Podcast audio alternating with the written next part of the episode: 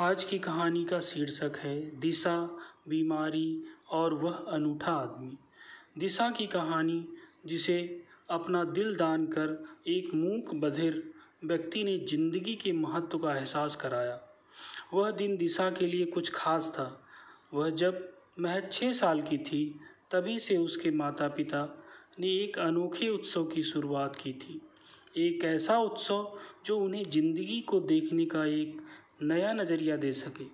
दिशा के पिता एक बड़े उद्योगपति थे और उसकी माँ एक मल्टीनेशनल आईटी कंपनी में अच्छी पोस्ट पर काम करती थी।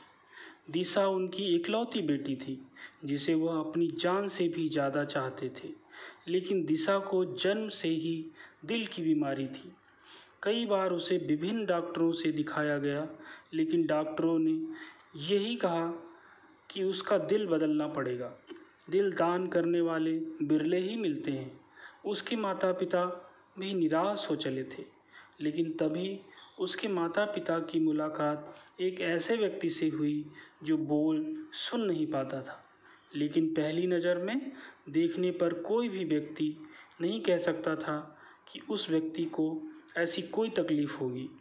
वह हमेशा मुस्कुराता रहता था। एक दिन एक सड़क हादसे में उस व्यक्ति की मृत्यु हो गई।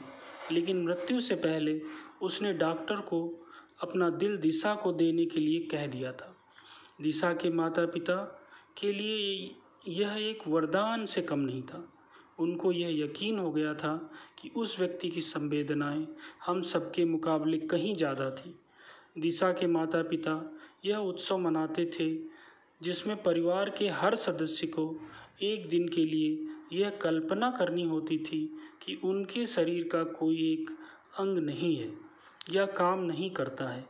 एक दिन के लिए यह महसूस करना कि हम बोल, सुन या देख नहीं सकते हैं। ऐसा करने से वे एक दूसरे का हाथ बटाकर, एक दूसरे की मदद करने की अहमियत को और दूसरों की तकलीफ़ों, संवेदनाओं को आसानी से समझ पाते थे। जब भी दिशा के घर में यह उत्सव मनाया जाता, दिशा का मन उस व्यक्ति के प्रति आदर से भर उठता था। कहानी का सार, ज़िंदगी एक दूसरे का सहयोग करते हुए जीने से ज़्यादा सुखद हो जाती है। धन्यवाद।